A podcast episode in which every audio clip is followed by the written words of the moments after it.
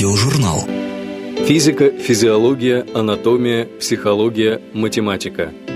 В каждой из этих наук этот величайший ученый XIX века сделал блестящие открытия, которые принесли ему мировую славу. Герман Гельмгольц – яркий пример того, какое огромное значение имеет широта кругозора ученого, богатство и разнообразие его знаний и интересов. Герман Людвиг Фердинанд Гельмгольц родился 31 августа 1821 года в семье потсдамского учителя гимназии. По желанию отца 17-летний Герман поступил в военно-медицинский институт Фридриха Вильгельма для изучения медицины.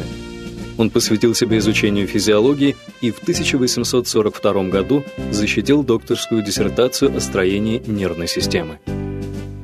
В этой работе 22-летний врач впервые доказал существование нейронов. В том же году Германа назначили ординатором одной из больниц в Берлине. С 1843 года Гельмгольд служит потсдамским военным врачом. Живя в казарме и вставая по сигналу трубы в 5 утра, хирург гусарского полка находил время и для занятий наукой. В 1845 году он оставил военную службу и отправился в Берлин для подготовки к государственным экзаменам на звание врача. Одновременно с подготовкой Гельмгольц усердно посещал домашнюю физическую лабораторию Густава Магнуса, которая была, по выражению одного из современников, рассадником физиков-экспериментаторов – Впоследствии Гельмгольд стал преемником Магнуса, перенес лабораторию в здание Берлинского университета и сделал ее мировым научным центром. Другим учителем Гельмгольца в Берлине был Иоганн Мюллер. В его журнале в 1845 году Гельмгольц опубликовал работу о расходовании вещества при действии мышц. В том же году молодые ученые и Гельгольц в их числе – группировавшиеся вокруг Магнуса и Мюллера образовали Берлинское физическое общество, ставшее в дальнейшем немецким физическим обществом. В первом же томе реферативного журнала «Успехи физики», издававшегося обществом, был напечатан обзор, выполненный Гельмгольцем по теории физиологических тепловых явлений. А 23 июля 1847 года на одном из заседаний Гельмгольц сделал доклад о сохранении силы, в котором он сформулировал свой принцип сохранения живой силы. Главное внимание Гельмгольц уделил физике и лишь очень бегло и сжато биологическим явлениям. Тем не менее, именно это сочинение открыло Гельмгольцу дорогу к кафедре физиологии и общей патологии медицинского факультета Кёнигсбергского университета, где он в 1849 году получил должность экстраординарного профессора.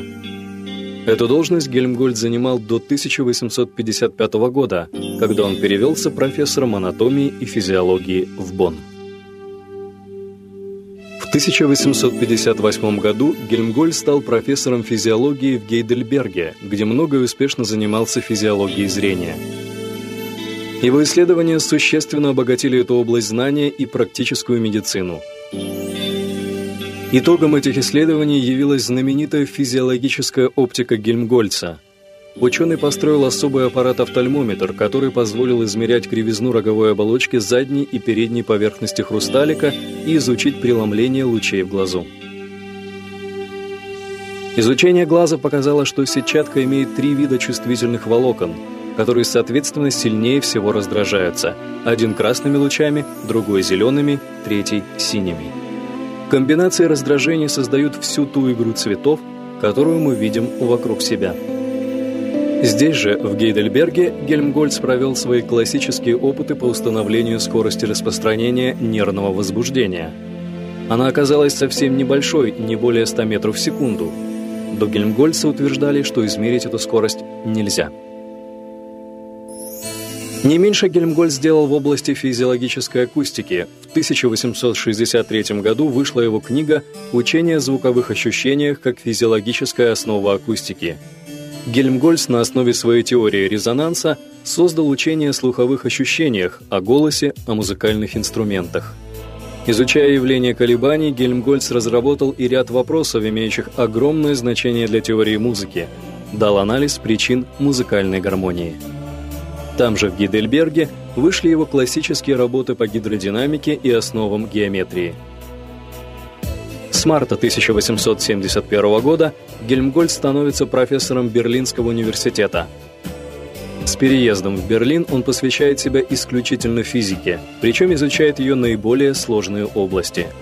Под его руководством создается физический институт, в который приезжали работать физики всего мира. В 1883 году император Вильгельм жалует Гельмгольцу дворянское звание, а в 1888 Гельмгольц назначается директором новоучрежденного центра немецкой метрологии – физико-технического института в Шарлоттенбурге. В 1889 году Гельмгольц перенес тяжелую потерю. Его сын Роберт, молодой физик, подававший большие надежды, безвременно скончался, не окончив работу о лучеиспускании горящих газов. Спасение Герман фон Гельмгольц нашел в учениках.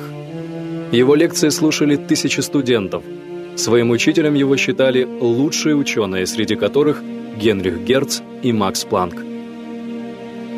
Самые последние работы Гельмгольца, написанные за два года до смерти, посвящены теоретической механике. Гельмгольц умер 8 сентября 1894 года. Аудиожурнал.